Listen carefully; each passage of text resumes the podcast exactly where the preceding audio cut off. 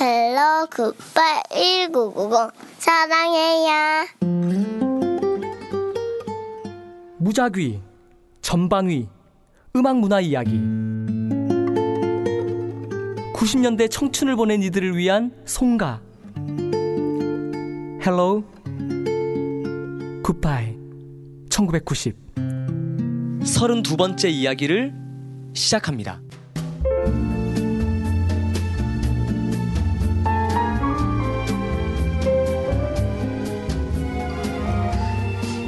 자, 헬로 굿바이 1990 32회.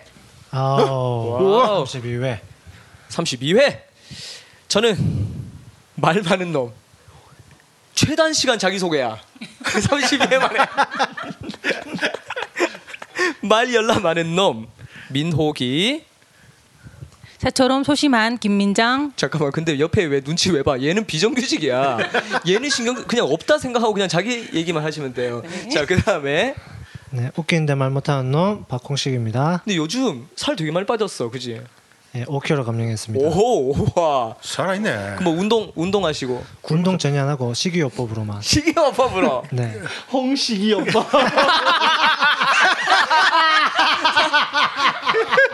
홍식이 형. 야 그러면 뭐 일일 일일 홍식이야? 빵빵 터지지 형 아 이디어. 끝내주지. 어, 좋다. 자, 어, 좋다. 자 일일 홍식과 홍식이 요법으로 5kg 감량에 성공하신 네, 네. 박홍식 씨. 두 주 만에. 네, 오두 주 만에. 두 주 만에. 어. 자 그다음 여전히 그만 서복입니다. 네 아, 소복 씨도 뭐 할 얘기 있었던 것 같은데. 일단 네 서복 그다음에 씨. 네 아, 예. 우리 또 예. special guest. 야, 매주 special이야. special한 비정규직 장성락입니다. 네, 장, 오. 장성락 의리. 네, Undercover Boss 뭐 이런 거 아니야? 아 진짜 웃긴다. 네, 자 오늘 그 알제리에게 네, 아주 시원하게 발렸죠. 자 이거 축구 전문가인 우리 서복 씨 입장에서 지금 이거 어떻게 해석해야 되나요? 이 예견된 결과라고 네. 생각합니다. 어. 저는 러시아가 그렇게 못할 줄 몰랐어. 저 우리 아이 우리, 우리 아이한테 혼났거든요. 네. 월드컵 시작할 때 3패로 마감하고 그냥 쓸쓸하게 귀국할 거고 이번 월드컵의 관전 포인트는 과연 한 골을 넣을 수 있느냐 없느냐가 문제다라고 얘기했다가 혼났거든요. 음. 우리 왜, 아이한테. 왜 혼났는데? 어? 그래도 한국 사람이 그 가운데 같이 응원해야지라고. 그 미안하다라고 얘기하는데. 야 아, 그래도 참. 박주영은 그래도 원 따봉이 있잖아. 게임당 원 따봉. 아, 참. 근데 박주영 같은 경우도 뭐 나는 사실 축구 뭐 이런 관계는 잘 몰라가지고 사람들이 왜 그렇게 욕을 하고 뭐 싫어하는지 사실 잘은 모르겠는데 이렇게 얘기 들으니까 뭐 거기도 약간 축피아 같은 어떤 그런 커넥션이 살짝 있는 것 같대요 홍명보하고 그렇죠. 뭐 그쪽 인맥들 뭐 이런 관계들 그 정확하게 알 수는 없는데 그것보다는 옛날부터 박주영이 대구 출신이잖아요. 음. 그래서 포항 구단 뭐 검색해 보면 나옵니다만은 포항 구단에 돈을 받아서 유학 갔다 와서 그 다음에 돌아올 때 포항과의 구단과의. 그거 관계 그치. 문제라든지 바로 서울로 갔는가 그랬잖아.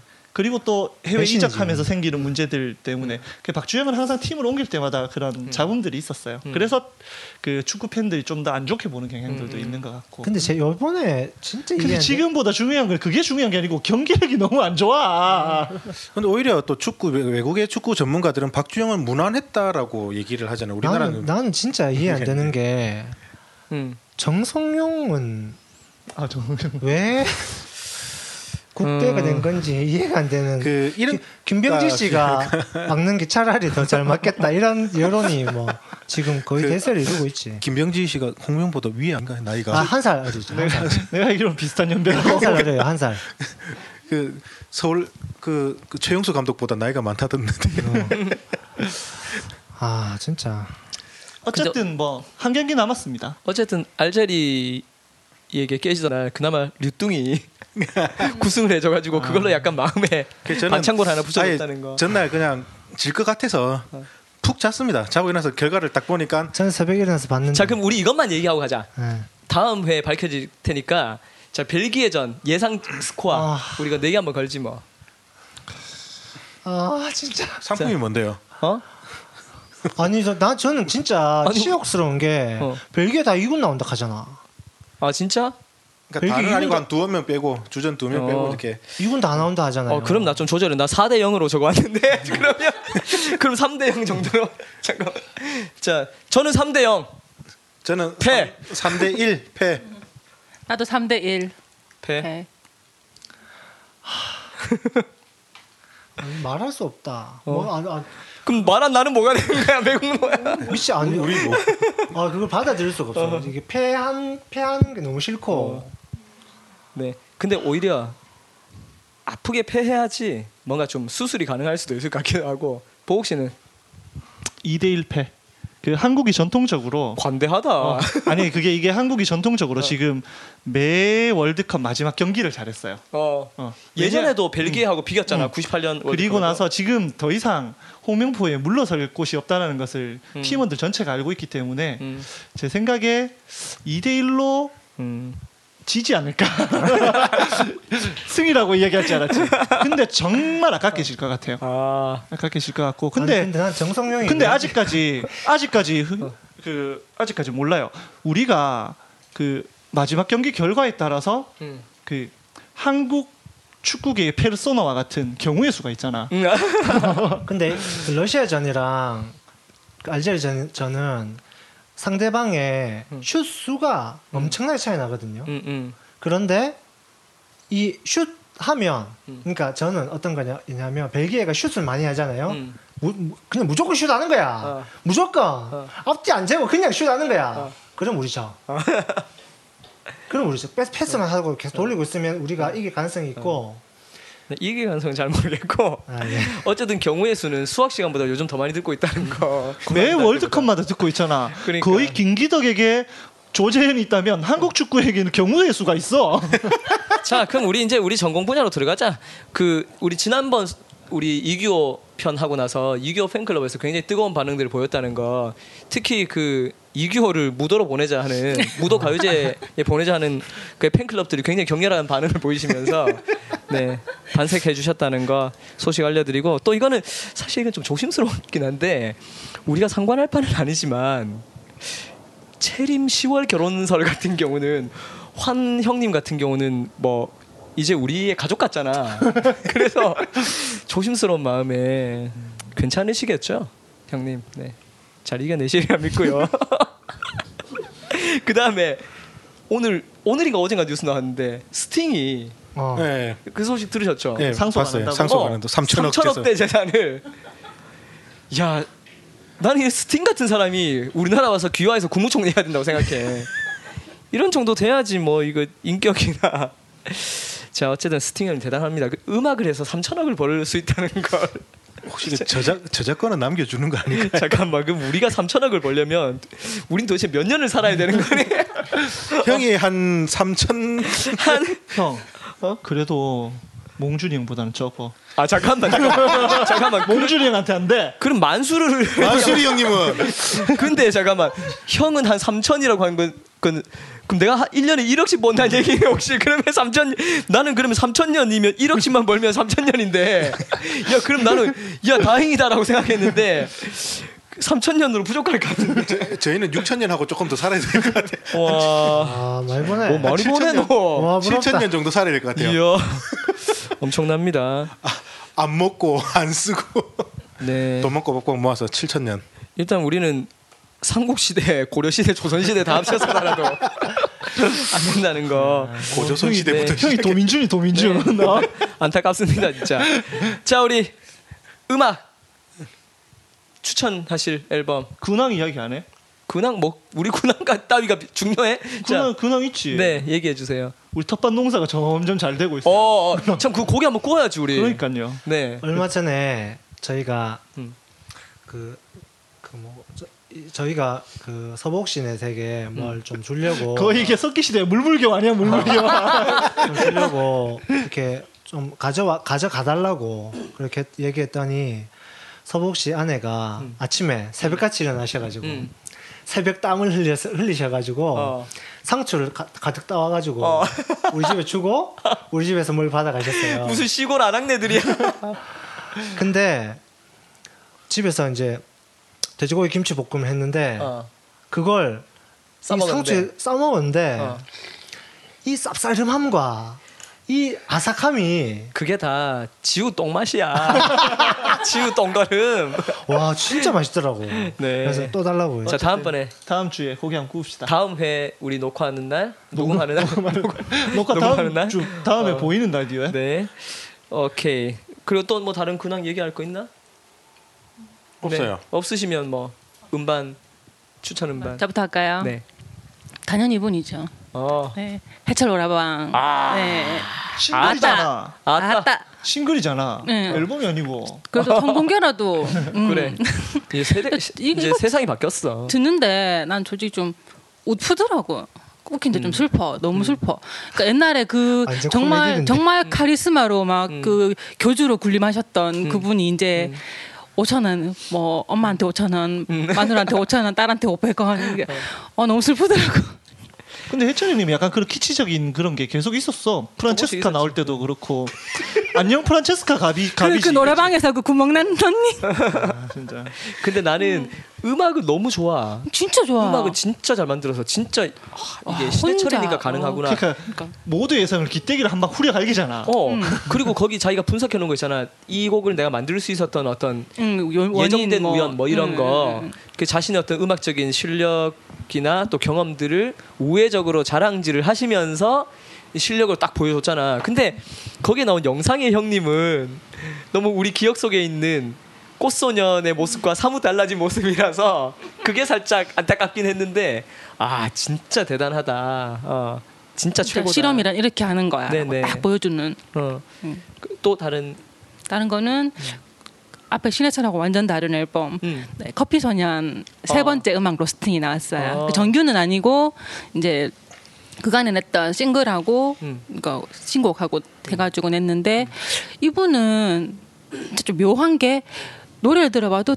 특별하게 정말 잘한다 이런 느낌도 아니고 음. 정말 이, 이분 목소리로 그냥 그대로 어디 뭐 오디션 같은 데 나가면 그냥 뭐 착해 너무 착해서 음. 이런 임팩트가 없다 뭐 이런 이런 평을 들을 만한 음. 그런 분이고 곡도 와 진짜 너무 좋다 이런 건 아닌데 근데 계속 듣게 되고 계속 사게 되고 음. 그런 것 같아요.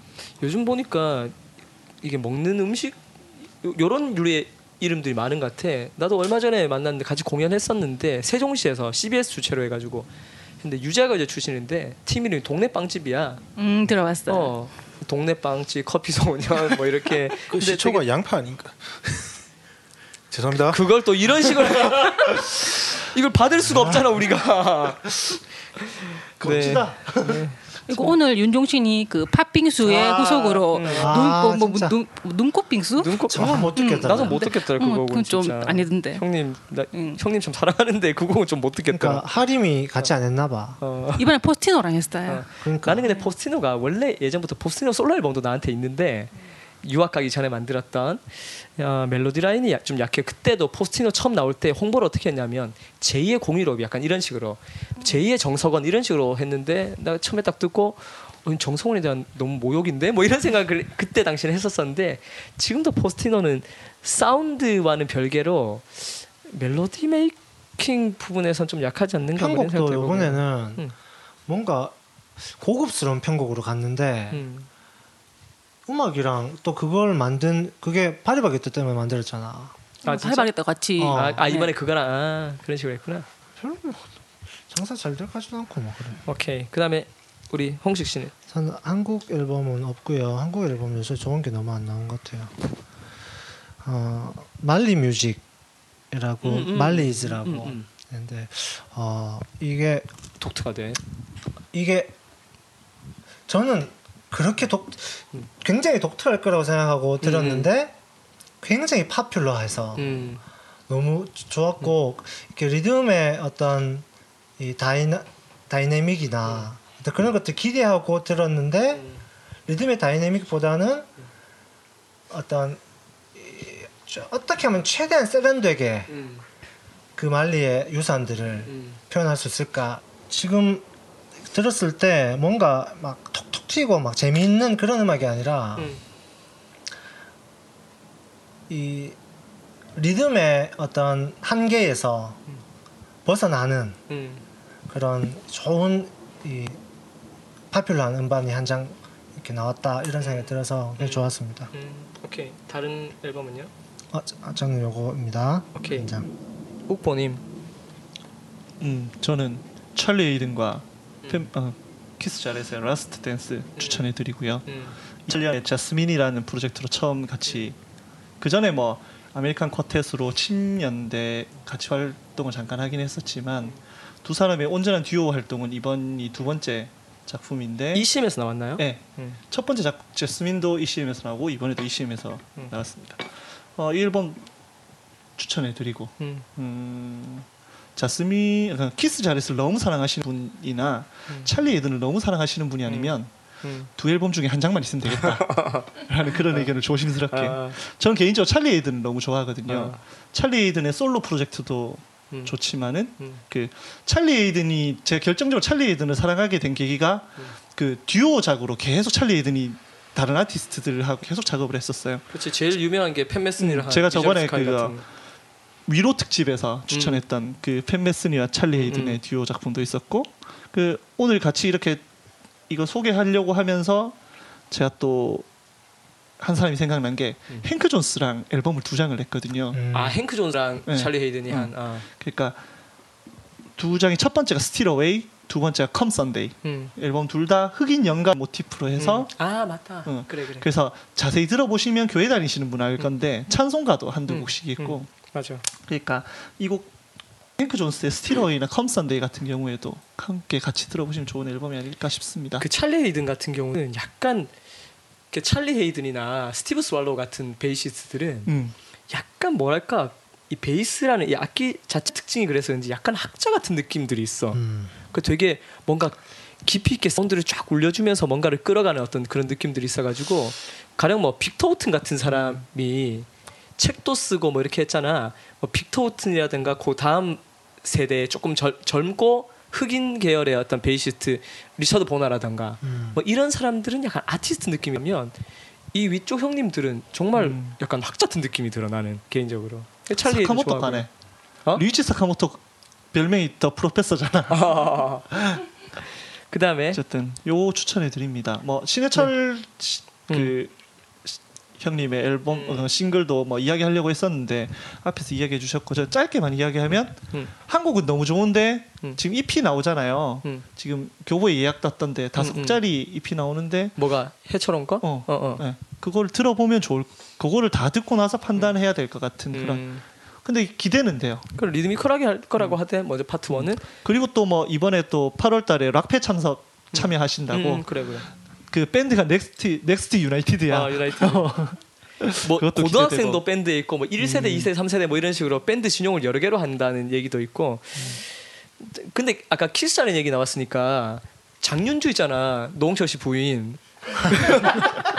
그 장윤주 씨가 프랑스 갈 때 비행기 안에서 열몇 시간 동안 키스 자렛만 듣는데 그 얘기 듣고 야이 친구가 이건 겉멋인가 아니면 정말 음악, 음악적인 깊이가 있어서 키스 자렛의 음악을 이해해서 듣는 것인가 뭐 이런 생각이 들 정도로 근데 ECM 앨범들이 결정적으로 사람들을 사로잡는 거는 음. ECM 같은 경우는 현대 음악에 가까운 재즈 음악, 그 북유럽 쪽 음악 색깔이 많기 때문에 음.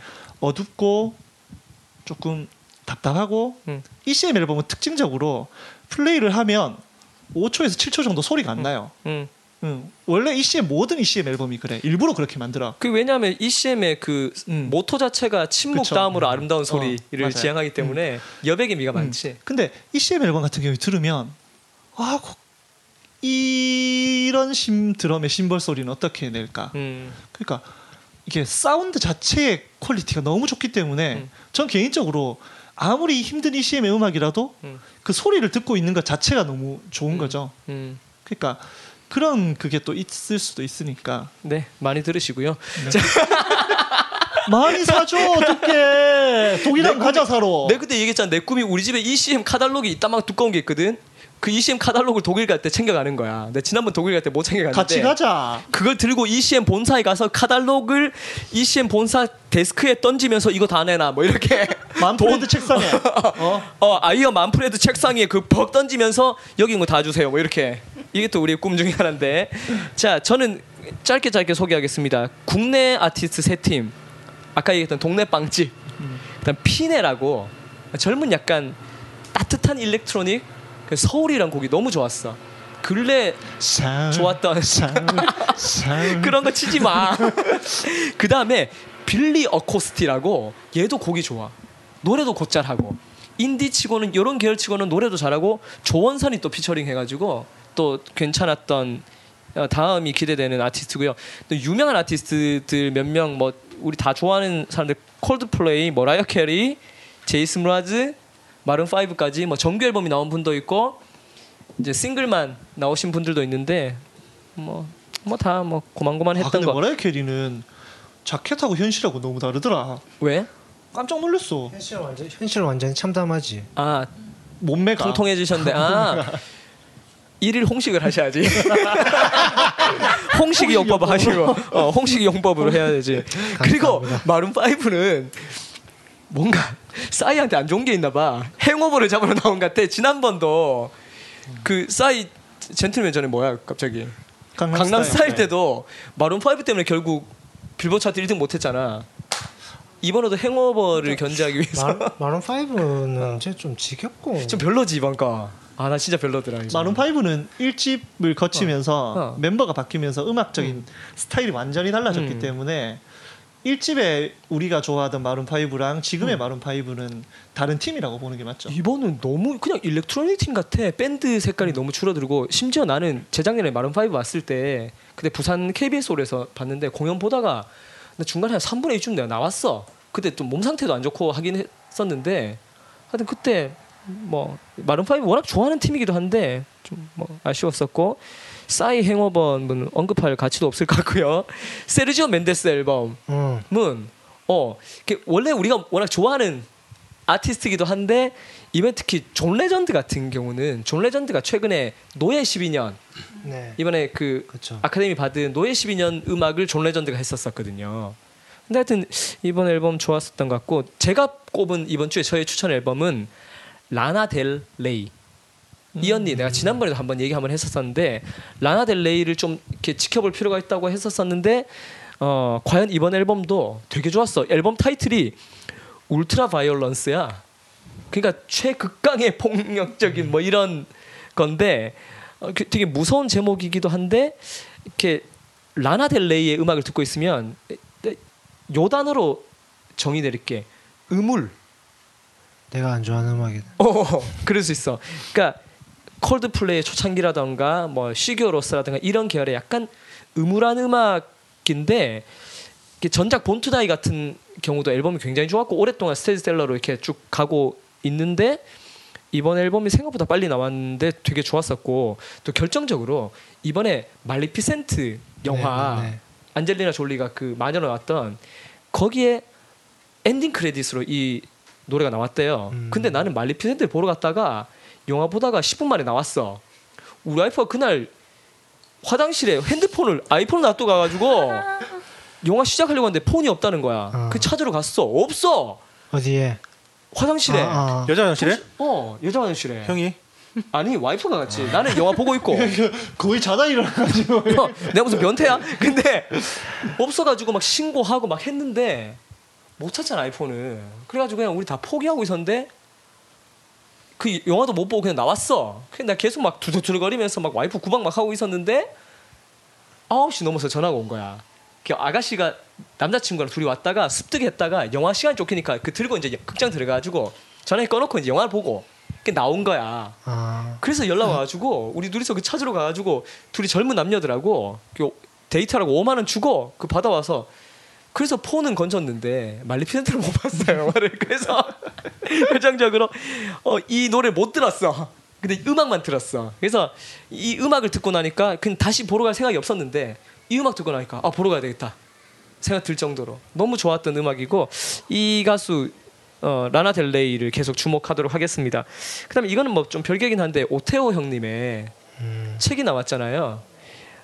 근데 제목이 너무 비아바 향. 비겐 아침 바람의 향기라고 줄여서 비아바 향인데 되게 약간 손발 오글 하는 또 글 자체가 형님 글 자체가 약간 좀 노래로 들으면 굉장히 좋은데 이게 산문 글러 보니까 약간 오글하긴 한데 그래도 약간 90년대 이런 어떤 수필적인 감수성이나 이런 정서가 사실 우리가 요즘 없잖아. 필요하죠. 어 오히려 읽으면서 저는 그- 되게 따뜻하고 행복했던 뭐 그런 경험이 있었었고요. 자 그러면 이제 드디어 오늘의 아티스트 더 클래식. 와우 아, 더. 클래식. 여러분은 지금 Hello Goodbye 1990을 듣고 계십니다. 저는 더 클래식의 멤버 박용준입니다. 더 클래식 우리가 32회인데 너무 늦은 것 같아. 내가 어제 밤에 박용준 형님 더 클래식 멤버인 박용준 형님하고 밤에 12시 근데 넘어서 아직까지 있어요. 더 클래식. 어? 더 클래식 아직 있어요. 없지. 근데 근데 이 팀 진짜 특이한 팀. 이것도 좀 더 얘기해야 되는데 네. 해체를 팀은 해체했는데 둘이서 맨날 같이 해체가 아니야. 김광준 씨 앨범에 다 박윤주 같이 모든 했잖아. 걸다 하고 지난 바로 지난 주에도 용준 형님이 김광준 씨 콘서트 한다고 제가 뭐 이렇게 세션 부탁했는데 그때도 안 되고 했었었거든요. 근데 뭐 그런 거고 그 어쨌든 밤에 내가 전화를 하면서 내가 제가 이런 방송을 하고 있는데 형님 내일 드디어 녹음을 합니다 하면서 32회 32회째 뭐 이렇게 얘기하고 나니까 되게 미안한 거야. 더 클래식을 32회 만에 다뤘다는 자체가 그럴 정도로 어 뭐 저희 모두가 사랑하는 팀이라고 할 수 있겠고 뭐 더 클래식에 대한 간단한 평부터 뭐 잠, 잠깐 한번 얘기하고 넘어갈까요? 보옥 씨, 어 나부터. 음, 어. 그 well-made 팝의 음. 정수라고 할 수 있는 음, 그러니까 한국 그 한창 가요 중흥기에 나왔던 음. 그 수작들 중에 음, 그러니까 너무 좋은 앨범들이 많이 나오니까 상대적으로 음. 그 앨범들이 좋은 걸 몰랐었던 거지 음, 그 당시에는 음, 음. 그러니까 요즘 상대적으로 게- 저평가되기도 어, 했고 음. 저는 그 부분들이 요즘 들으면 요번에 방송을 준비하면서 들으면서 아, 그 부분들 다시 생각하게 됐어요. 그럼 오- 오늘 우리 순서를 좀 바꿔가지고 얘기 나온 김에 그럼 더 클래식 곡 중에서 가장 좋아하는 싱글 트랙하고 앨범하고 앨범은 단연히 이 집의 송가. 어, 어, 오케이 앨범도 이 집, 간단하게? 어. 네, 앨범도 이 집, 노래도 송가. 어. 어, 그 김광진 씨의 약간 낭창한 목소리 떠나가지마 하는 그 순간부터 끝나는 거지. 어. 떠나가지마 고운 내 사랑 아직 내 곁에 있어줘야 돼 하고픈 말은 많지만 아무런 말도 할 수 없어. 그 김광진 씨는 이따가도 좀 얘기하겠지만 그냥 처음에 그 뭔가 표현할 수 없는 약간 어눌하게 들리면서도 낭창하면서도 감정의 기복이 전혀 없으면서도 그 여린 보이스로 여기까지 가는 순간 끝 뭐 떠나갈 끝. 뭐 이런 스타일이니까. 오케이 홍식 씨는 총평과 좋아하는 트랙 앨범 저는 그 총평 이 밝은 사이드에 음. sunny side 총평이 있고 음. 그, 그 뭐라 카 그, 써- 그 뭐고 dark side gloomy side. 아니 이승환 식으로는 어. over easy over easy over easy적인 총평이 있는데 over easy적인 것부터 먼저 해, 해보자면 마법 마법의 성에 가려진 음. 갇혀버린 더 클래식 어. 이 정말 안타까워요. 얘 학원 다, 학원 다니는 거 맞아 얘. 준비한다, 준비한다. 어, 얘 학원 다니는 거 맞아 이거. 예. 이, 왜냐하면 마법의 성이 음. 제일 이, 이 뭐라 해야 되나 상업적인 상업적도 아닌데 슬- 음. 이건 너, 상업 상업적으로 너무 이용돼 버린 어, 너무 대중적이라서 그리고 또 하나의 가족들께서 이걸 광고에서 많이 이용하셔가지고 그래서 그래서 이거에 너무 이 저평가된 음. 이 음악 때문에 마법의 성이 가- 갇혀버렸어. 음, 음, 그래가지고 음. 어, 그런 아, 안타까움이 있는 음. 팀이고 또 센스 굉장히 어, 밝은 면에 음. 어, 총평을 보자면 이 항상 제가 그렇게 생각하는데 가사와 음악의 이 뛰어남이 만났을 때 이렇게 터지는 음. 그러나 보컬의 포텐이 떨어져서 이 이승환 이렇게 일집 딱 듣다 보면 이승환 노래를 몇 번 부르잖아요. 갑자기 귀가 막 시원해져 헤드폰으로 이쪽 어. 귀에 저쪽 귀까지 뻥 뚫어주는 것 같아 그러다가 김광진 씨께서 이 그 차분한 톤으로 다시 돌아왔을 때 이 제가 어렸을 때더아 그러다가 또 박용준이 또 답답한 목소리로 또 아, 한번 그쵸. 약간 힘 빠지게 또. 예, 예. 그랬을 때 어, 음악의 완성도뿐만 아니라 그 보컬의 이 차, 차별화로 음, 정말 아름다운 이 유산을 남긴 음, 굉장한 팀. 더 클래식이라는 이름이 음. 아깝지 않은. 더 클래식이라는 이름이 아무 팀이나 갖다 쓸 수 없는 음. 대단한 이름인데 그럼요. 이 이름이 전혀 무색하지 않은 음. 대단한 팀이라고 저는 생각합니다. 그리고 제가 이번 다크하면은 다크한 면 아까 말씀드렸잖아요. 아 그게 아, 아 그게 다크한 면이었구나. 마, 법 어. 마법의 성에 갇혀 버렸죠. 오케이. 어, 제가 제일 좋아하는 트랙은 음. 저는 이번에 들으면서 두 개의 트랙을 음. 뽑게 되었습니다. 음. 다 좋은데 음. 아까 제가 그 서, 어, 서복 씨가 이야기한 그 트랙도 제가 진짜 좋- 제가 그 노래 계속 부르면서 왔잖아요. 아까 어, 처음에 딱 어, 들어올 때부터. 들어오면서. 예. 근데 서복 씨가 그걸 선택하셔가지고 선점 효과라고 하죠. 그래서 내가 너 먼저 시켜줬잖아. 네. 저는 제리 제리 고고랑 어, 제리 제리. 이승환이야. 이승환 노래. 노는 게 남는 거야. 어, 어, 오. 네.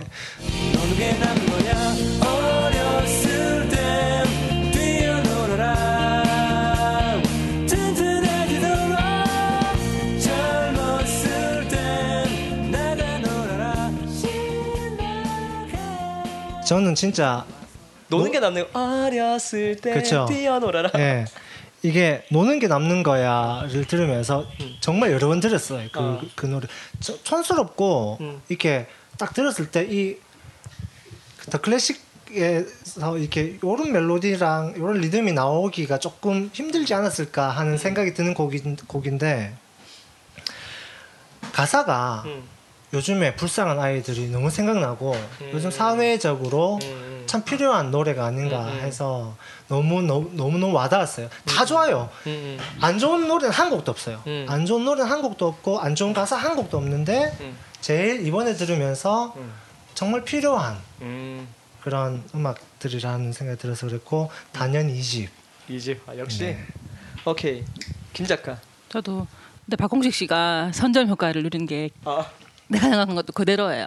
마법의 성이라는 메가 히트곡에 어. 가려져 있기 너무 아까운 팀 아. 그거였고 이 집 저는 이 집 제일 좋아라 하고 그 싱글은 그러면 김광진 씨 앨범 포함인가요? 아니면 더 클래식 음. 앨범만? 일단 김광진은 또 따로 한번 다뤄야 되니까. 그, 근데 그것도 다 네. 얘기해 주세요. 김광진 곡 중에는 어, 저는 편지 편지, 아. 편지고 더 클래식 중에는 송가. 송가. 어. 네. 편지 같은 경우에는 어, 김광진 정말 대단하다고 느끼는 게 이게 이 작사가가 김광진 씨 와이프잖아요. 음, 근데. 이 가사가 누가 쓴 거냐면 이 김광진 씨한테 연적이 있었어요. 그 남자가 이 자기 와이프한테 쓴 편지를 가사로 쓴 거예요. 아, 잠깐 다시 나, 나 그러니까 이게. 어떻게 된 거냐면 김광진 씨가? 아니 편지가 아니, 편지가. 응. 김광진 씨가 결혼하기 전에 옛날에 연애할 때 음. 그때 와이프네 집에서 정말 반대를 많이 했다 하더라고요. 음, 음, 음. 그래서 그 이분이 다른 남자랑 선을 봤어요. 근데 그 남자가 또 이렇게 반해가지고 계속 이렇게 뭐 같이 자기 유학 가는데 같이 가자. 아, 그러다가 뭐 이렇게 하다가 김광진이랑 연결되니까 그 연적이 와이프에게 쓴 편지의 네, 내용에 와이프 아. 그러니까 이 와이프가 마- 막판에 김광진 씨를 선택하고 이 남자한테 연락을 끊은 거예요. 그러니까 이 남자가 이제 알아봤겠죠. 왜 이렇게 연락을 끊었는지 알아보니까 이 여자가 이제 김광진을 선택했다. 이걸 알고 이제 이 여자분한테 마지막으로 쓴 편지래요. 그게. 근데 그거를 김광진이 가사로 골 가사로 이렇게 채택을 해서 불렀다는 거는 정말 대단하다고 생각하거든요. 나 이거 에피소드도 나와 연관된 사람도 있는데 지금 미국 유학 가 있는 손용주 우리 기타 치는 용주가 얘가 여자친구가 있었잖아요 예전에 있었겠죠. 어그 여자의 이름도 밝힐 수 있지만 나는 근데 그 친구가 어쨌든 용주가 그 대학원 졸업하고 또 군대를 장교로 갔잖아 그쵸. 또 서산에서 근무했는데 굉장히 멀리 떨어져 있었음에도 불구하고 너도 걔 알지 알죠? 알지 그래. 잘 알지. 어, 내 여동생 친구잖아. 네. 막내. 근데 걔가 그 군 생활도 다 기다리고 그 군대를 전역했어. 전역하니까 이제 오빠와 함께라고 생각하는 순간 일본 유학을. 일본 유학을 또 바로 몇 몇 개월 안 돼서 또 바로 떠나버렸어. 그렇죠. 그래서 일본 유학을 2년 조금 더 넘게 하다 왔죠. 2년이야, 3년이야. 3년. 그 3년쯤 하고 왔지. 네.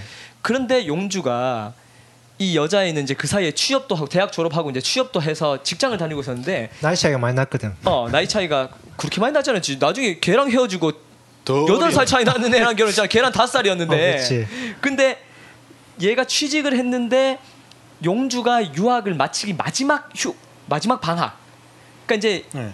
여기 한번 들어갔다가 이제 조금만 있다가 이제 귀국하는 그 마지막 방학 때 여자친구한테 몰래 깜짝 놀라게 해주려고 여자친구 직장 앞에 몰래 찾아간 거야 한국에 와가지고 연락 안 하고 직장 앞에 기다리고 있는데 그게 잘못됐어. 여자친구가 웬 놈의 팔짱을 끼고 나왔다는 거. 그 모습을 보면서. 거기서 용주가 돌아오면서. 여기까지가. 여기까지가. 그치. 근데 이렇게만 얘기하면 굉장히 아름답잖아. 끝. 아니 아니 이거 얘기해도 괜찮아. 뭐 우리 일도 아니고. 그분도 근데 미국 계신데 사실 어 이게 우리가 포장하면 여기까지 딱 하면 굉장히 아름다운 스토리를 포장할 수 있잖아. 근데 거기서 용주가 아무 말도 안 하고 그 두 사람이 팔짱 끼고 나오는 모습을 보면서 뒤를 돌아서면서 여기까지가 이랬어야 되는데 그 앞에가 야 이마 이렇게 소리 지르고 살린다 죽인다 웬 놈이냐 하고 돌아서면서 여기까지 아 정말 형 웃어서 죄송합니다. 네. 용주야 미안해 억울하면 한국으로 돌아오고 자 어 안 되는데 저 미국 가서 만난 다음 달에 미국 가서 만날 건데. 다음에 그 얘기 그대로 전해줘 자 저 파일을 들고 갈게요. 그 다음에 그 앨범은 다는 이집. 이집. 아, 네, 다 공통적이군요. 저는 어 최고의 트랙을 저는 송가하고 경합한 트랙이 있는데 저는 오히려 심포니 넘버 5 음.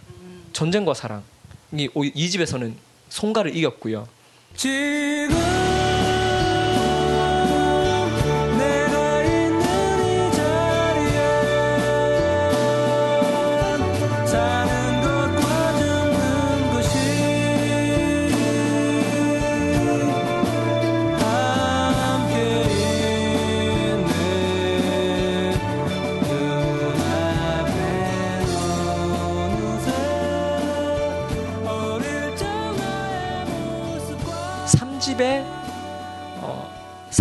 살리에르의 슬픔. 음. 난그 노래가 너무 좋아. 내 마음 같아서. 본인이 겪으신 거잖아요. 그거는. 그러니까 내가 전미도 씨 천재 뮤지션 비운의 비운의 아이콘 비운의 뮤지션 전미도 씨와 함께 있으면서 늘 그런 어떤 살리의 슬픔을 느껴서 그런지 모르겠지만 어 그 곡이 일단 너무 좋고 마법의 성은 정말 국민 가요가 말, 말하자면 교과서에까지 실렸잖아. 음. 국민 가요가 되어 버렸기 때문에 오히려 약간 교과서에 좀- 실리면은 저작권 없어지나? 오 그건 또 잘 모르겠는 문제인데 근데 교과서에 실린 가요가 몇 개 있어 뭐 있냐면 서태지의 발해를 꿈꾸며 오. 근데 이게 또 말도 안 되게 발해를 꿈꾸면데 교학사에서 실었어 교학사가 뭔가 일관성이 없어요 그 다음에 개똥벌레도 있잖아. 어 그것도 있고 잠깐만 나 여기 적어놓은 것 같은데 교과서에 실 적어놓고도 뭐 기억도 못한다. 아니, 났다.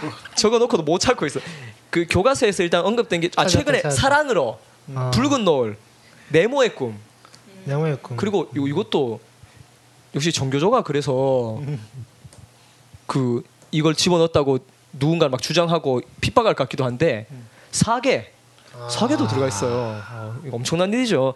그다음에 이미자, 산울림, 뭐 조용필 뭐 이렇게 언급돼 있다고 하긴 하는데 뭐 잘 모르겠고요.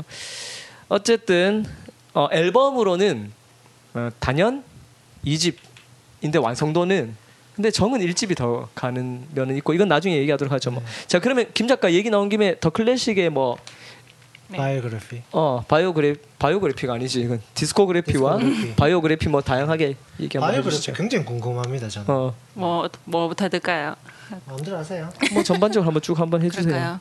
프로필은 뭐 프로필부터 음, 음, 그럼 박용준 씨 같은 경우에는 근데 거의 없어요. 음. 프로필 거의 전무. 나도 어젯밤에 문자를 보낸 이유가 형님 데뷔가 도대체 뭐예요? 이렇게 작곡이에요, 편곡이에요. 그러니까 밝혀진 게 뭐 아무것도 없어, 이분은. 본인도 잘 기억이 안 난대. 그래서 그냥 한동준 1집이나 김광석 1집 정 2집 정도로 해두죠. 뭐 이렇게. 아, 그러니까 그 자료가 있는 거는 한동준 1집부터 음. 있긴 한데 그 이전에 자료는 아무것도 없고 음. 근데 김광진 씨 같은 경우에는 책도 쓰고 하다 보니까 이게 자료가 좀 많이 남아 있어요. 김광진이 책을 쓴 게 있어? 경제학. 아 경제 제가 그 책. 돈, 돈 버는 법.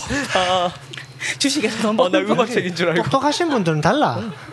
뭐가 달라 달라. 근데 김광진이 알지? 장학 퀴즈 무슨 장원 출신인 거. 아, 그, 그 자료 화면이 있어. 그걸 보면 장학 퀴즈 그 음악 있잖아. 장학 퀴즈 음악 갑자기 딴딴딴딴딴딴딴딴딴딴 거기에 정말 지금이랑 똑같이 똑같은 얼굴에 머리만 빡빡 깎고 뿔테 안경 끼고 나왔는데 정말 그 모습만 보면 정말 옛날 사람 장학 퀴즈 출신이니까 흑백 그것도 그럼 제가 갖고 있는 거 김광진 프로필부터 할게요. 네. 네. 옛뭐 음악 활동 이전의 기록은 거의 없어요. 전무하고 91년 장학 퀴즈. 잠깐만. 옛날 사람이라고 하니까 윤종신 씨가 했던 이야기가 갑자기 네. 생각난다. 어디 예능인가 어디 라디오 나, 아, 나와서 이, 이야기하면서 유희열 김광진은 아직까지 MP3가 뭔지도 모르는 인간들이 아직까지 CD로만 음악 듣는 사람들이야라고 이야기를 했던 게 생각이 나. 완전 옛날 사람. LP 아니라 다행이네요. 네, 김광진 씨가 91년 한동준의 그 그대가 이 세상에 있는 것만으로 작사 작곡가로 데뷔했고요. 아, 그게 데뷔예요? 네, 네, 이게 데뷔예요. 92년 솔로 1집이 SM에서 나왔어요. 놀란 게 프로듀서 이때- 이수만이야. 이때도 SM이 있었다는 게 난 너무 어, 놀랍더라고. 이수만 씨는 박명수 박명수 대, 박명수 첫 기획사가 SM이잖아. 그래. 그리고 현진영 아 맞아. 이 SM에서 처음 SM 나왔으니까 그게 있었고. 90, 89년, 90년 뭐 이때니까. 이수만 진짜 탁월했는 거지. 옛날부터. 그래서 네. 김광진이 소녀시대인가 뭐 어디 SM 애들 앨범에도 곡 쓰고 했잖아. 박용준 형, 형님도 뭐 편곡도 하고 그랬던 것 같은데. 그랬나? 오케이. 그다음 일단 그리고 그 1집을 낸 다음에 SM을 나와서 드림 팩토리의 전신인 우리 기획으로 갑니다. 네. 거기서 박영준 씨하고 더 클래식 1집이 나오고요. 94년이죠. 네. 그리고 그때 마법의 성으로 진짜 빵 떴는데 이, 이게 어떻게 보면 약간 좀 그랬던 게 이제 마법의 성이 너무 히트를 하다 보니까 그 뒤에 좋은 곡들이 너무너무 많았는데도 음. 그치. 이게 가려버린 네, 그런 아픔이 있죠. 이게 방송 출연 한 번 없이 100만 장 돌파했다고. 그리고 이번에 응답하라 1994인데 딱 94년에 나왔잖아요. 음. 그래서 응사 중간에 그녀의 모든 아침 음, 그 냉장고 청소하고 하는 거기서 그 음악 딱 나오는데 그게 너무 이렇게 배경이 딱 어울리죠. 난 마법의 성에서 아직까지 기억에 남는 게 마법의 성 가요 톱텐인가 1등을 했는 1위를 했는데 더 클래식이 나온 게 아니라 그치, 애가 그 노래 부른 백동우 씨가 백동우가 나왔었어. 백동우 씨. 이제 씨야. 어. 이제 몇 살이야, 걔가? 저하고 동갑이에요. 어. 80년생. 80년생이에요. 네. 나이가 30대야 지금. 네, 30대. 이때 최근에 최근에? 몇 년 전에 30대 백동우가 이 백동우가 우와. 그 마법의 성을 리메이크를 했던 아주 싱글을 낸 적이 있어요. 정말 아저씨 목소리야. 근데 백동우가 약간 이 김광진의 성당에 그 꼬마를 데려와서 시켰잖아. 그러니까 느낌이 어떠냐면 성당에서 그 심부림 도와서 하는 그 복사라고 그 아. 꼬마들 있잖아. 그 약간 그런 느낌이 나서 얘가 이 노래를 부르면 이 경건하게 들려. 사실 94년도에 우리 시내 자꾸 우리가 이 촌놈 시내. 시내 이게 대전도 그러더라. 얼마 전에 TV에 연예인 나와가지고 그 얘기했는데 우린 시내라고 부른다고. 그러니까 손예진도 어. 무릎팍 나와서 어. 그러니까 주로 강호동이 손예진 씨는 어디서 놀러 다녔어요? 그러니까 손예진이 정말 해맑게 웃으면서 서울과는 다르게 대구에는 시내가 하나라서 그래서 그 시내 우린 동성로를 걸어가면 저쪽 끝에서 이쪽 끝까지 중간 중간에 길보드가 있잖아. 그렇죠. 그렇죠. 이쪽 길보드 소리가 멀을 때쯤이면 다음 길보드에 또 도착하고 또 계속 걸어가다 보면 또 다음 길보드가 나오고 하는데 그 리어카가 지나는데 마법의 성이 안 끊어져. 그렇죠. 계속 댄스면 그때 한참 김건모 뭐 핑계 이런 거 많이 나올 때였는데 최고였던. 그러니까 왠지 막 성당을 지나는 듯한 끝까지 성성을 끝까지 그랬던 기억이 심지어 나죠. 제 친구는 백동욱 씨 목소리를 듣고 얘는 내가 찍었으니까 건들지 말라고. 여잔 줄 알고 여잔 줄 알고.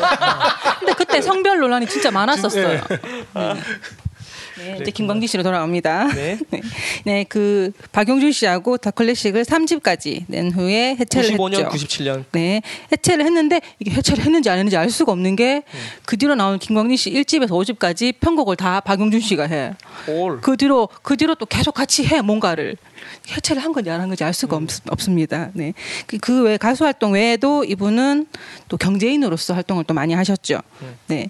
뭐 장은학 투자자문, 뭐 하나경제연구소, 삼성증권 뭐 거쳐서 뭐 쭉 오셔서 동부자산 운용에 있을 때 더 클래식 진주찾기 펀드라는 걸 만들었는데 이게 2007년 국내 펀드 수익률 1위를 달성했답니다.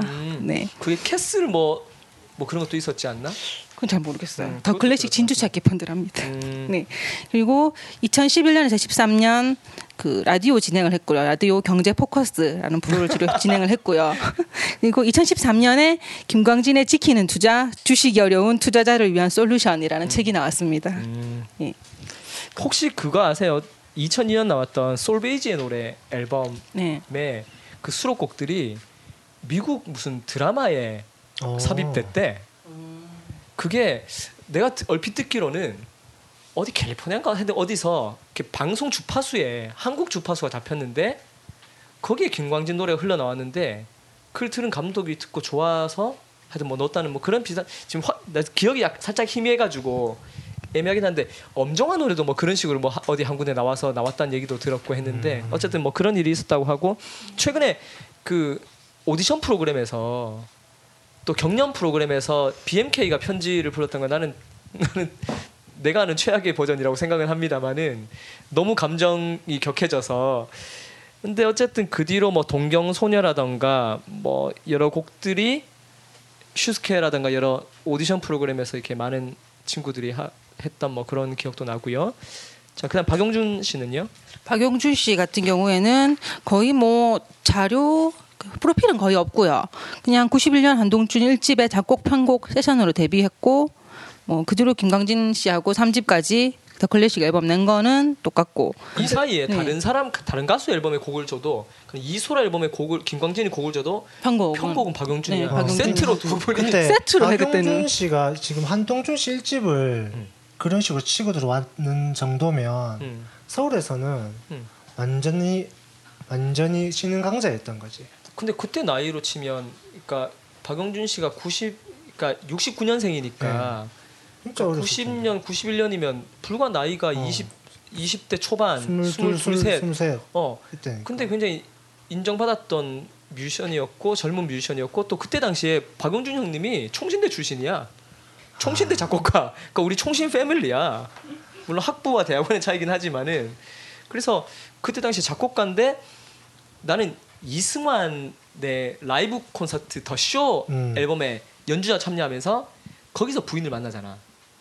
아세요? 거기 코러스 이승환이 이렇게 플란다스에겐가 뭐 부르다가 중간에 아니 아니 그건 박지윤이에요. 늘 그- 그, 런 세상이면 좋겠다 그 노래였나? 아, 하여간에 좋은 날인가? 아 좋은 날인가 보다. 하여튼 뭐 이렇게 하면서 노래 중간에 세션들 소개하거든. 그러면 빠라빠라빠라빠라빠 이거 하면서 그래가지고 막 이렇게 악기 솔로 하고 바, 건반 박용준 막 하고 그다음 코러스 그러면 뭐 양현수 김연아 뭐 누구 뭐 이렇게 얘기하거든 세 명. 그러면 여자들이 빠라빠빠빠빠 뚜바 빠 뭐 이러면서 뭐 이런 걸 한다고 그 중에 한 분이었던 분을 이렇게 해서 결혼도 하셨죠. 그 건반 코러스 뭘 1호 하는데, 커플. 뭘 해? 아니 여- 작업을 해서 연애를 해서 작업을 다방면으로 하셨네요. 어, 네. 또한 커플 더 있잖아요. 박지훈 커플. 네. 박지훈하고 또 누구? 박지훈하고 최선아 커플도 이승환 아. 밴드의 건반과 코러스로 만난 그 커플이죠. 친구 키 되게 큰 친구 아닌가? 안경 쓰고 이 키가 그렇게 크진 않았던 것 같은데 아니 여자 여자? 코러스.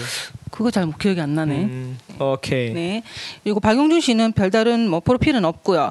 지금 다른 활동 내용 같은 경우에는 이거 송리스트 하면서 같이 할게요. 근데 그러면 프로필이 없다는 게 사실은 너무 한 게 많아가지고 너무 방대하게 해가지고 우리가 다 말할 수가 없잖아, 그지? 음. 박용준 씨는 작편곡가로 뭐 거의 지금 현재 한국 최고의 작편곡가로 그러니까 연주자로 활동하고 있으니까. 이분이 등재된 그 저작권 협회에 등재된 곡수가 엄청 많더라고요. 이게 이분이 436건인데 우와. 대부분이 편곡 AR 음. 예, 대부분 편곡. 음, 음. 이거 김광진 씨 같은 경우에 142건 있는데 대부분 본인 앨범. 음, 음, 음. 생각외로 이 두 분이 남들한테 준 곡들이 별로 없어요. 음, 그렇긴 네, 하지. 리메이크가 많고 네. 준 곡들은 그렇게 크게 많지는 않더라고요. 그러면 중곡들 한번 외부 곡들 한번 얘기 한번 해볼까요? 네, 외부 곡들 박용준 씨부터 하면 다들 저는 잘 모르겠는 분들이 너무 많아서 일단 제가 아는 분부터 음. 하자면 뭐 김광석 이 집의 다시 아침, 음. 나윤선 앨범의 뭐 어린 물고기, 그것도 다 히트친 곡이 아니잖아. 네. 그럼 이승환 삼집에 아무도 모르는 곡이잖아. 이승환 삼집의내 어머니, 음. 장필순 칠집의 무중력 뭐 이런 앨범 곡이 있고 차태현 일집의 생일 난- 선물. 나는 개인적으로 좋아하는 곡은 박정훈 앨범에 음. 목동에서 나중에 한동준이 다시 부르기도 했던. 음, 목동에서 있고요.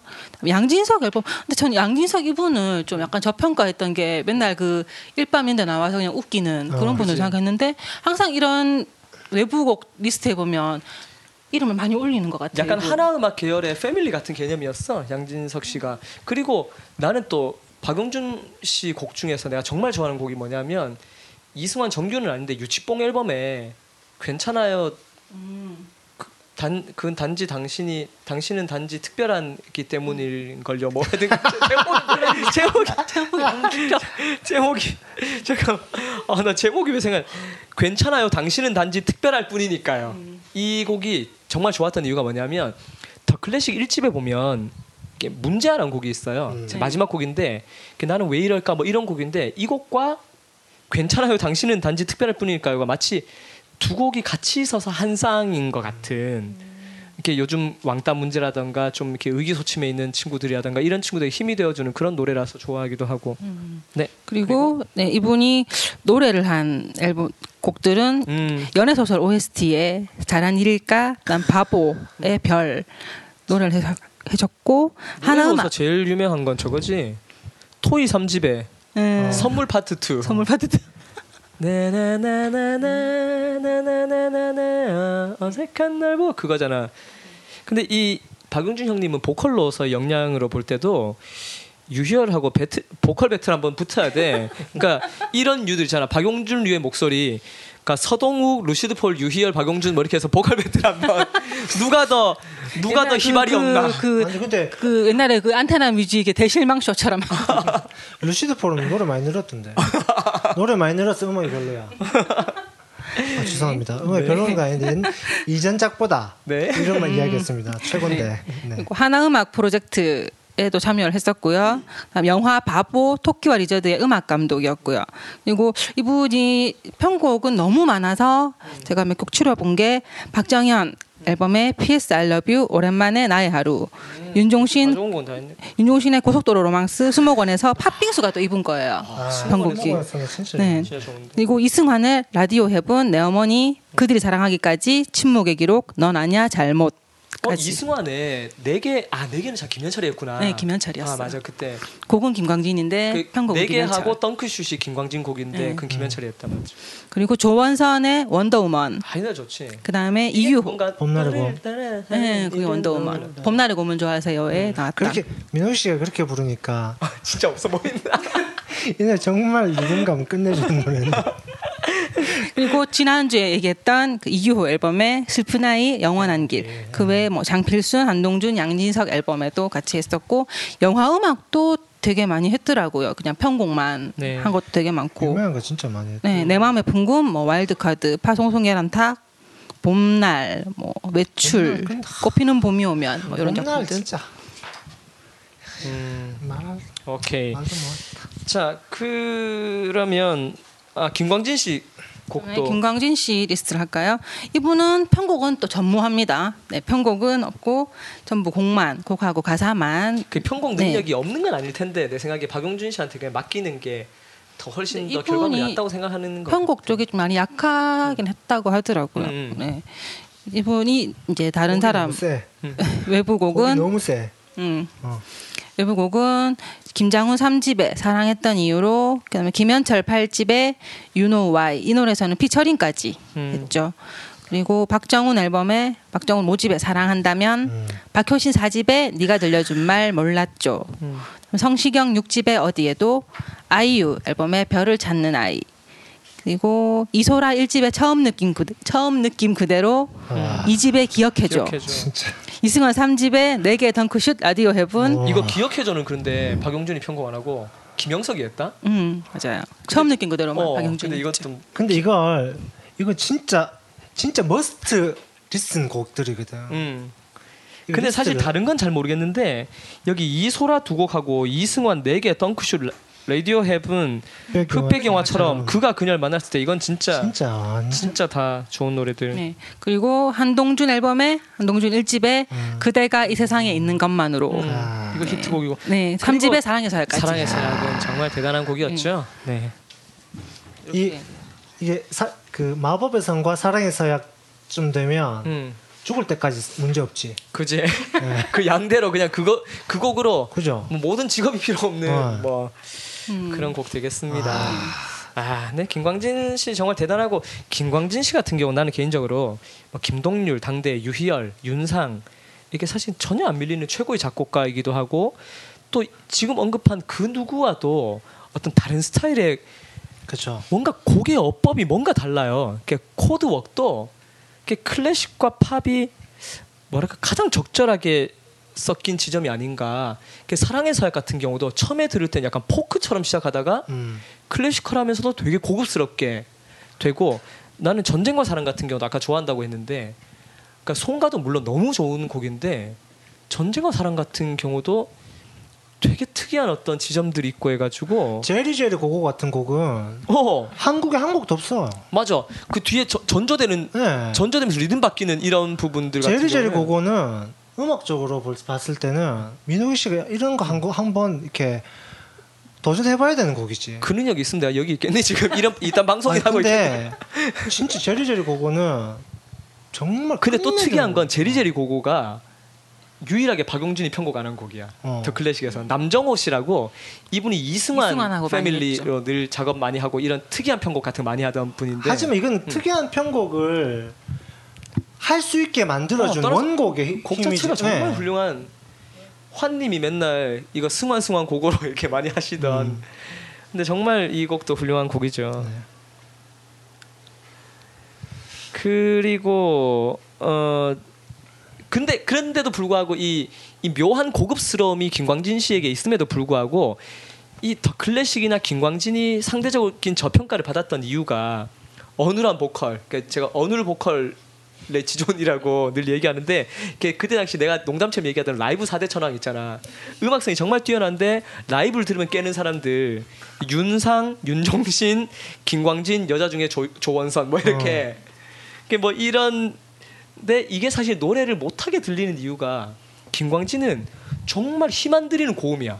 이렇게 들으면 이게 가성, 진성 이 구분이 안 가요. 그렇지 않아요? 그렇죠, 그렇죠. 그러니까 그 두성으로 쫙 나가는 어 이게 톤이 김연우가 톤이 똑같잖아 고음이나 저음이나 이게 김광진은 다른 의미에서 또 톤이 똑같아 고음이나 저음이나 얄 얄부리하게 이렇게 김광진 음압이 없고 어. 김연우는 음압이 어 있죠. 그렇지 음압의 유무인데 그렇죠. 그런데 그러다 보니까 과연 이 김광진의 고음의 끝은 어디인가 그래서 가끔 진짜 농담처럼 이렇게 얘기하는데 이건 로버트 플랜트에도 안 밀릴 고음이다. She's Gone을 whispering 창법으로 부를 수 있는 사람이다. 뭐 그렇지, 이렇게 그렇지, 그렇지. 생각되어지고. 그 그 형 있잖아. 우리 지인 중에서 김병호 형님 아. 시지? 네네. 그 찬미의 옛날 율동팀의 그, 그 장이었던 목소리가 그 형님 고음 그 형님은 노래방에서 여자 노래를 원키로. 여자 키 여자 그대로. 이선희의 알고 싶어요를 그렇지. 이선이 알고 싶어를 시작을 달 밝은 밤에 이렇게 시작해. 그대는 그 노래의 백미는 어. 참새처럼 어. 뜨드려도 경상도 사람이라서 떠들어. 뜨들어도. 정말 엄청난 그러니까 이분하고 이 형하고 김광진하고 배틀 한번 시켜야 돼. 정말 엄청납니다. 그래서 이 기, 그리고 또 이 김광진 형님은 약간 어눌 창법 그다음에 whispering 창법뿐만 아니라 어 교포 창법까지 어떻게 들으면 정말 외국에서 한, 한 30년 살다 오신 분 같아. 발음이나 이런 게 그- 특히 그게 절정인 노래가 난 개인적으로 김광진 솔로 3집 제일 좋아하거든. Me 앨범. 그 편지 있는 그 앨범. 거기 보면 레테 연가 보면 이렇게 하늘 위로 날려버려 강물 위로 날려버려 더 이상 더 이상 그 노래 부른데 정말 외국인이 교포가 부르는 것 같은 그런 그 누구야 헨리가 부르는 것 같은 그런 느낌 날 정도의 노래 바다를 발음과 리듬 사이에 바다를 너무 많이 붙여가지고 남자 박정현이야. 그리고 또 이 형님은 이게 뭔가 감정 표현이 없잖아. 뭔가 막 절절하게 부르고 이승환처럼 이렇게 승환 형님처럼 막 호흡을 많이 집어넣는다거나 이런 뉘앙스를 이런 게 없잖아. 그냥 아주 밋밋하게 부르잖아. 근데 김광진 노래는 들으면 어떤 생각이 드냐면 이건 정말 어떤 착한 사람이 불러야 좋은 노래가 아닌가 싶은 생각이 들고 너무 착하게 들려서 그 아까 솔로 앨범 제가 제일 좋아하는 그 3집의 첫 곡이 수호천사라는 노래인데 혹시 기억나세요? 내가 그녀의 수호천사야 뭐 이런 노래가 있거든. 근데 가사가 이런 가사 나와. 날 화나게 하지 마 그녀를 건드리지 마뭐 이런 노래인데 근데 안 무서워 이게 노래 가사는 날 화나게 하지 마 그녀를 건드리지 마 이런데 너무 착하게 들려서 너무 순둥이라서 제가 제가 보컬 말씀을 계속 하시니까 음. 제가 또 보컬 굉장히 심, 심각하게 분석한 사람이잖아요. 네네. 그래서 이 김광진 씨가 왜 이렇게 자꾸 노래를 하시고 노래가 늘만도 한데 노래가 느실만도 한데 일지부터 지금까지 똑같아. 왜 그럴까를 진짜 어, 또 뭐지? 무슨 왜? 그래서 제가 끝에 내린 제가 생각하는 거는 가사에 너무 자신감이 충만하신 거지 자기가 노래를 하는 거는 가사를 느끼는 건 너희 몫이다 어 이렇게 이렇게 생각하시는 것 같아요. 자기가 해석하지 네. 않고 그리고 또 청자에게 해석의 여지를 남겨주는 노래는 음악이 좋아서 듣는 거는 음. 악 전공한 사람들이거든. 음, 일반적인 사람들은 음. 노래를 가사 때문에 좋아해요. 음, 가사가 좋아야지 그 노래가 음. 와닿는 거거든. 음. 그런 면에서는 마법의 성은 정말 믿을 수 없는 음. 믿을 수 없는 빵 터지는 곡이긴 그러니까, 하지만 그러니까 이게 느낌이 어떤 느낌이냐면 다른 사람들이 부르면 정말 가수가 아티스트가 옷도 특이하게 입고 어. 머리도 막 이렇게 요란하고 이런 아티스트가 부르는 노래 같다면 김광진이 부르면 그냥 직장인이 퇴근해서 그렇죠. 그냥 취미로 기타 하나 들고 양복 입고 이렇게 부르는 그런 느낌들이 나서 실제로 취미로. 음악 하시는 분이 그렇죠. 있어요. 그렇죠. 네. 근데 뭐 수입의 규모가 주, 텐데. 주식으로 빵 터진 그러니까 분인데. 이게 보컬 김광진 씨의 보컬은 그 생각 자체를 아 김광진 씨는 다만 선율을 들려주시는 분으로 음, 하지만 음, 음. 그 선율에 자기의 사상을 다 담아내니까 어. 이 이후에 네. 음악적인 어떤 깊이는 음. 너희들이 음. 듣는 여러분들이 여러분들의 몫인 거지. 음, 그러니까 그 많이 느낄 수 있는 사람은 음, 음악적인 축복이 그 사람 삶에 많은 거고 음, 많이 못 느낀 사람은 음. 그냥 뭐 어쩔 수 없는 거죠. 야 근데 진짜 박홍식 씨 다니는 학원 탐나네요 진짜 이 학원에서 이런 거 공부하고 스터디 시간에 1교시 2교시 막 3교시 음악 평론 어. 자 그리고 나는 개인적으로 이승환 씨가 앨범 자켓에 땡스투에 김광진에 대해서 이런 평을 써놓은 게 음. 기억나요 분명히 벽장 속에 이렇게 김광진, 박용준 두 사람 다에 대해서 이렇게 얘기했던 것 같아. 벽장 속에 날개를 숨겨놓았을 것 같은 두 사람, 김광진, 박용준 뭐 이렇게 얘기했던 것 같거든. 그만큼 두 분이 정말 예, 착하고 좋은 사람이라고 느껴지는 게, 난 이제 박용준 씨 얘기도 좀 하긴 할 텐데, 어. 이 형님은 진짜 정말 지금까지 내가 만나본 모든 음악가들 중에서 정말 가장 착한 어. 사람, 그리고 가장 친절하고 어, 가장 어떤 소시민적인 모습, 자신의 어떤 위치라던가 음. 그런 것과 달리 근데 이런 분이 음악 할 때는 이렇게 번쩍한다는 거지. 음악 할 때는 완전 다른. 그러니까 녹음실에 와서도 같이 이렇게 얘기하고 할 때는 내 계속 하예예 이렇게 하다가 피아노 딱 치는 순간 눈빛 돌변 어. 뭐 이런 정총문데? 어 아니 그그 이집 자켓에 그 이 부드러운 그 웃음 음. 있잖아요. 어 그렇지 그렇지 진짜 그런데 딱 딱 제가 사진을 찍었잖아요. 음, 음. 와 진짜 근데 장난 아니지, 진짜. 이분이 어, 정말 그런 부분에서 내가 농담처럼 가요계 전영훈이다라고 얘기하기도 하고 또 이 형님이 되게 어떤 세션비 같은 거 받을 때도 되게 쑥스러워해.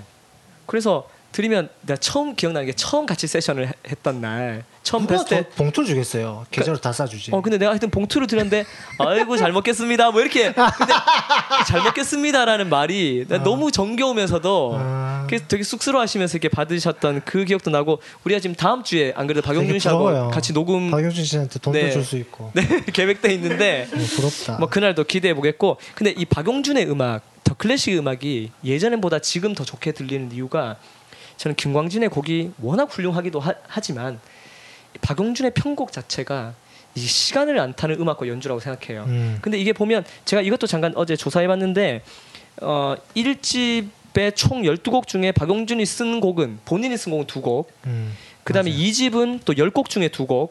3집부터 많아졌어요. 10곡 중에 4곡. 그러니까 총 더 클래식으로 발표된 총 32곡 중에서 박용준 씨가 직접 곡을 쓴 건 8곡. 그러니까 25%에 불과한 거죠. 그 나머지 75%는 다 김광진이 썼기 때문에 사실 더 클래식의 음악적인 색깔은 당연히 김광진에 의해서 좌우될 수밖에 없고 타이틀곡이나 히트곡도 다 김광진 씨의 곡입니다. 그러나 그 음악을 만들어갔던 그 모든 어떤 배경에는 박용준의 화려하지 않아도 적재적소에 정확하게 어, 계산된 어떤 편곡들 또 이게 음악 연주하는 사람들이 감탄 많이 하는데 특히 건반주자들이 그치. 정말 꼭 필요한 voicing 이게 과도하지 않은 코드 편곡과 어, 리듬 배치 뭐 이러니까 처음에 들을 때는 뭔가 약간 심심하게 들리는데 이게 오래가. 촌스럽지도 않고. 그래서 옛날 우리 국어 시간에 그런 거 있잖아.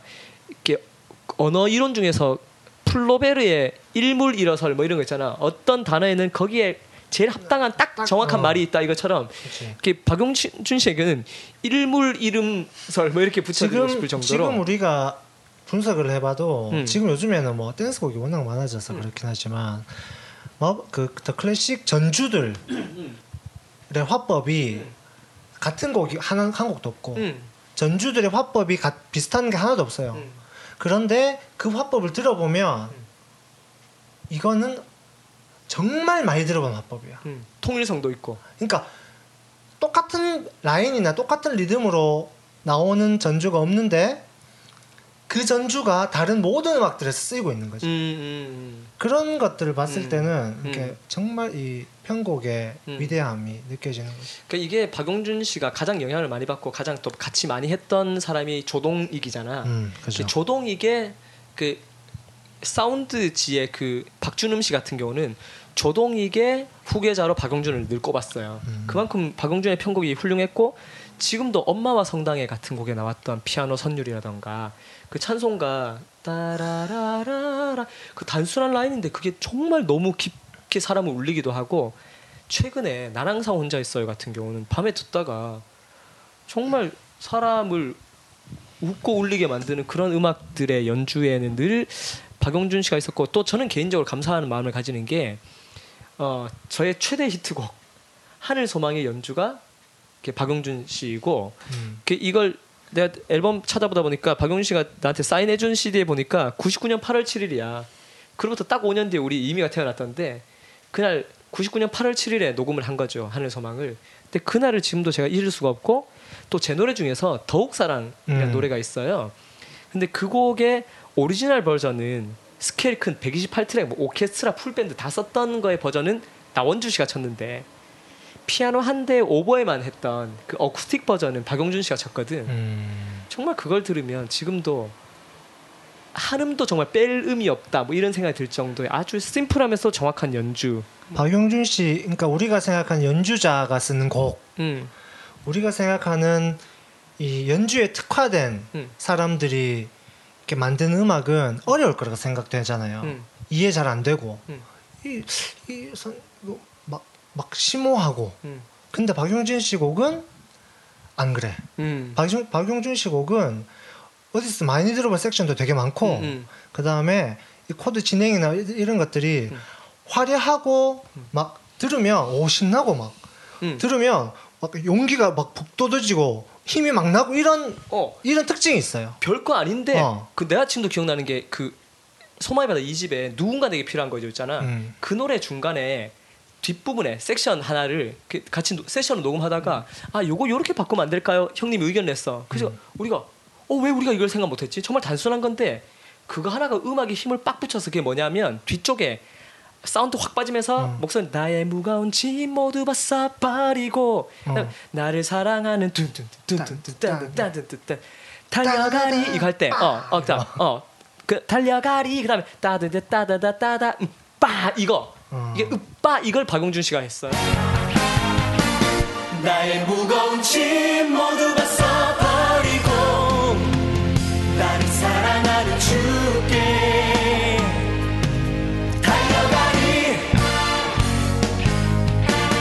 이제 모두 함께 춤추며 노래하리 근데 그게 정말 작은 차이 하나인데 음악을 너무 신나게 하고 힘을 꽉 붙여주는 거야. 그 이런 것들을 많이 배우기도 했고 또 이 형님이 그 기타도 꽤 치시는 것 같아. 음. 그 하나 옴니버스의 또 다른 땅 같은 경우는 기타 연주로 이렇게 하기도 하고. 최근에 이규호 씨 앨범인가? 음. 거기도 기타 연주하신 걸로 알고 있는데. 아 그랬나? 어. 이규호 씨. 앨범인지 장필순 씨 앨범인지 아 모르겠는데 장필순이었다. 그두 앨범 중에 하나는 기타도 연주하셨던 맞아 맞아. 음.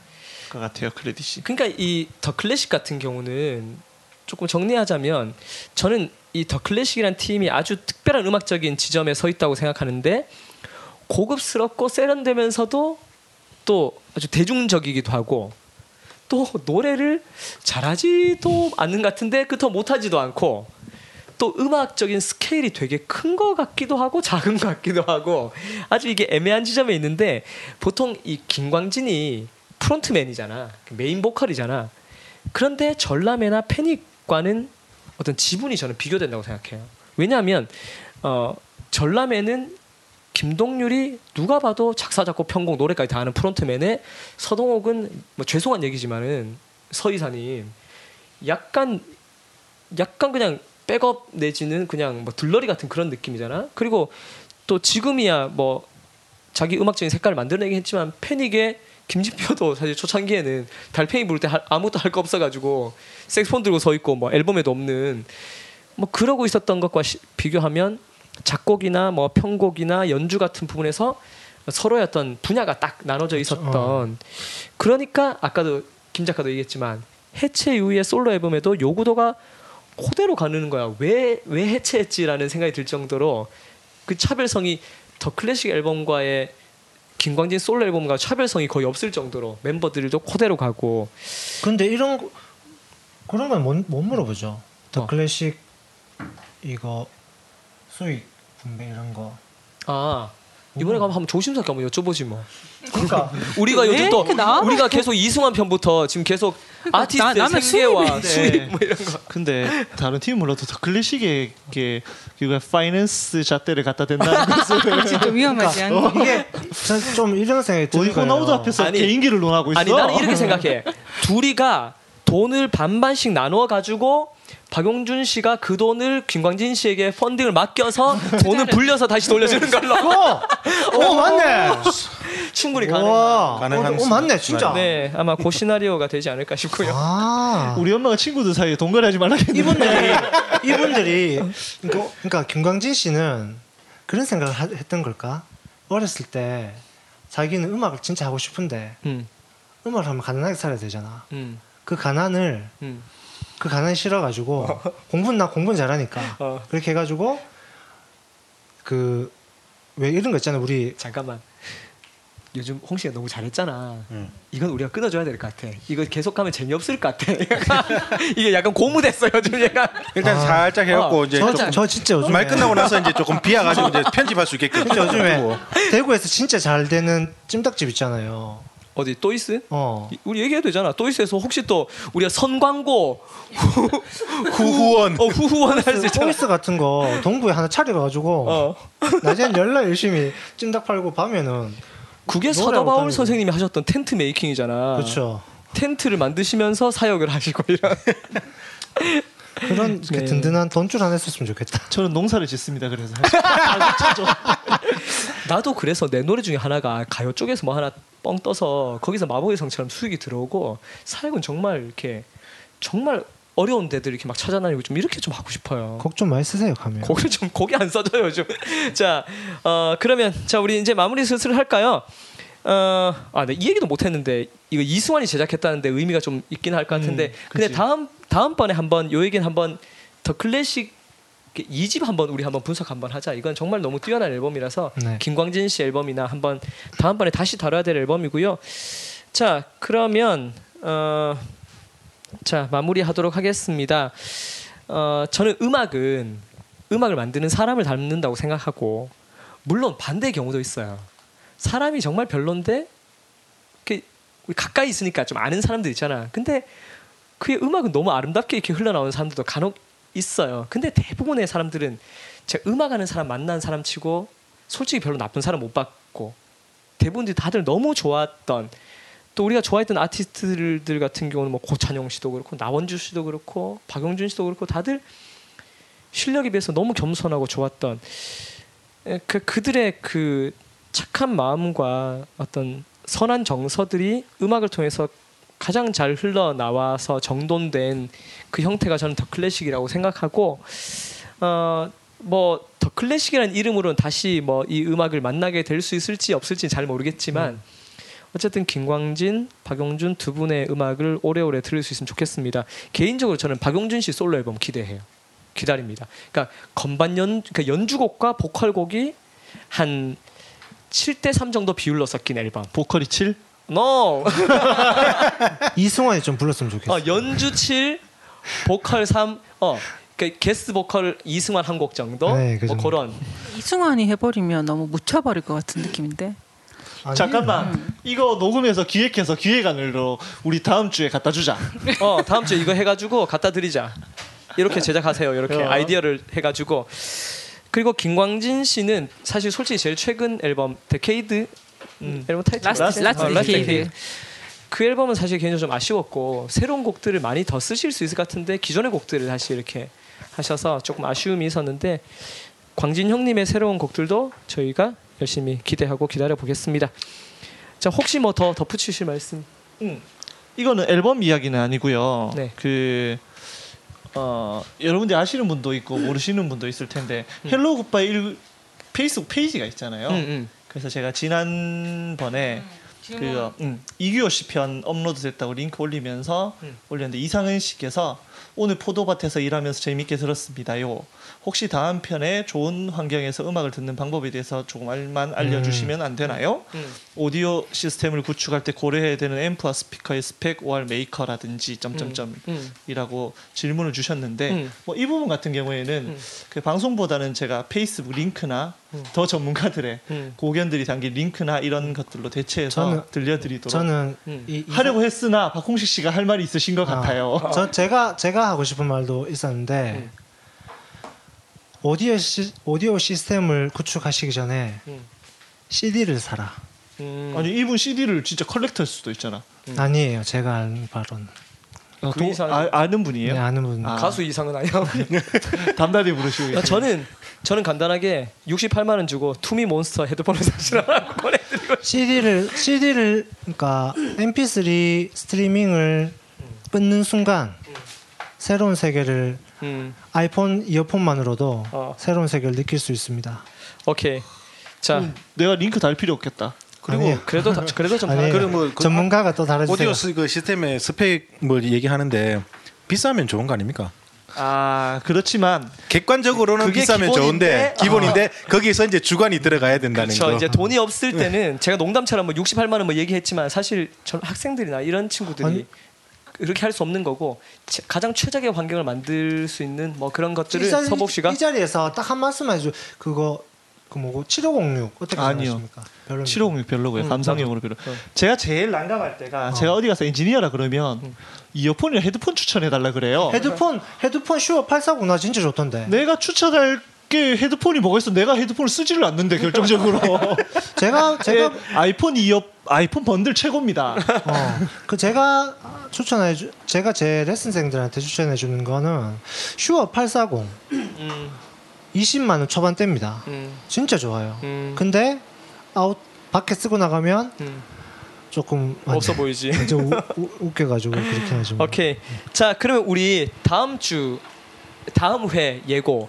다음 회는요. 제가 여러분께 미리 상의를 안 했는데 죄송해요. 상의해도 돼. 어, 원래 내 뭐 언제나. 그랬잖아요. 언제 그러니까. 여러 뭐, 뭐 다른 사람의 모두의 여론을 수렴해 혼 마음대로 했잖아.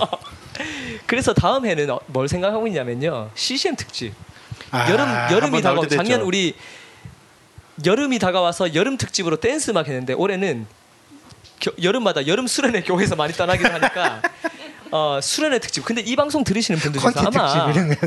어릴 때 교회 다녔던 분들, 교회 안 다니는 지금 분들이라도 어릴 때 친구 따라서 교회 수련회 한 번씩 다 따라가 봤을 것 같고 어릴 때 또 한 번씩 90년대 CCM 한두 곡 들어본 분도 계실 것 같아서 지금 뭐 가장 그 당신은 사랑받기 위해 왕도전에 생각하는 나오면서 것 다. 아는 어, 곡이 됐죠. 그러니까 그런 것처럼 다음 해는 신소 말하는 거니? 이게 이게 넌 크리스찬들이시면 다음에는 안 들으셔도 괜찮고요. 근데 또 그냥 옛날 생각하시면서 들으셔도 괜찮을 것 같고 또 요즘 왜 인트로 만 들어도 되잖아. 어 그치 그리고 어 인트로 어차피 우리 잡 얘기할 테니까 그리고 또 뭐 요즘 교계 안에서 여러 가지 뭐 문제들 또더 더불어서 CCM을 얘기하면 다음 좀 주에 같이 핵폭, 핵폭 탄 몇 개 투하할까? 투하해서 우리가 나도 괜찮아. 누구 나도 누구 괜찮아. 하나 묻히겠구나. 내가 이 자리 어렵게 이까지 왔는데 말이야. 그래서 다음 해는 CCM 특집으로 CCM계 아버지와 같은 최덕신 특집 한번 하려고 합니다. 아, 다음 좋죠. 해 아티스트는 예. 최덕신. 최덕신. 아마 교회 안 다니는 분들도 음악에 조금 관심 있는 분들은 최덕신 아마 들으셨을 것 같고 성당 다니시는 것 분도 같아요. 심지어 왜요? 알수 있어. 맞아. 가스펠의 아버지는 최영덕이지. 아 최영덕이지. 우리 우리 팀의 초대 리더셨던. 맞지? 네. 삼촌. 삼촌. 삼촌 최덕신 네. 삼촌을 저희가 다뤄보려고 하고요. 어, 여름방학 특집입니다. 방학을 앞두고. 자, 여러분, 그러면 수고하셨고, 우리 오늘 마지막 엔딩은 우리가 다 같이 그래도 마법의 성. 이거 우리 진짜. 예전에 그 얘기 들었지? 거부할 수 없죠. 그 박종호 형님이 자기 앨범에 박용준 형님을 편곡자로 들으면서 누군지 몰랐대. 얘 누구야 그랬더니 마법의 성 그 가수라 그러니까 뭐뭐 그런 마귀 새끼가 뭐 이렇게 얘기하셨다고. 마법의 성이라는 그 제목 듣고 마귀 새끼인 줄 알았다고. 그랬던 마법의 성. 또 물론 서복 씨는 오늘 뭐 사실 노래보다 구본승의 그 영화 마법의 성으로 기억하실 수도 있지만 근데 나 그 영화 봤다. 왜 이게 캐릭터의 나지? 힘이야 캐릭터의 나도 힘. 봤다. 왜 기억이 나지? 자 마법의 성. 참. 그 마법의 성을 지나 그 부분에 C 마이너 바 F 코드. 하, 정말 이건 코드의 혁명과도 같은. 어 그리고 그 후렴에 자유롭게 코드. 자 여기 적어왔어. 4536 251으로 떨어지는 이 코드는 뭐 그대 안의 블루 또 제 노래 중에서도 우리 함께라면 이런 것들도 마지막 부분이 마법의 성의 영향을 굉장히 심하게 받았던 그런 곡인데 이 곡을 우리 모두가 함께 합창하며 오늘의 시간을 마치도록 하겠습니다. 다음 회 여러분들을 더 반갑게 행복하게 만나 뵙도록 하겠습니다. 끝!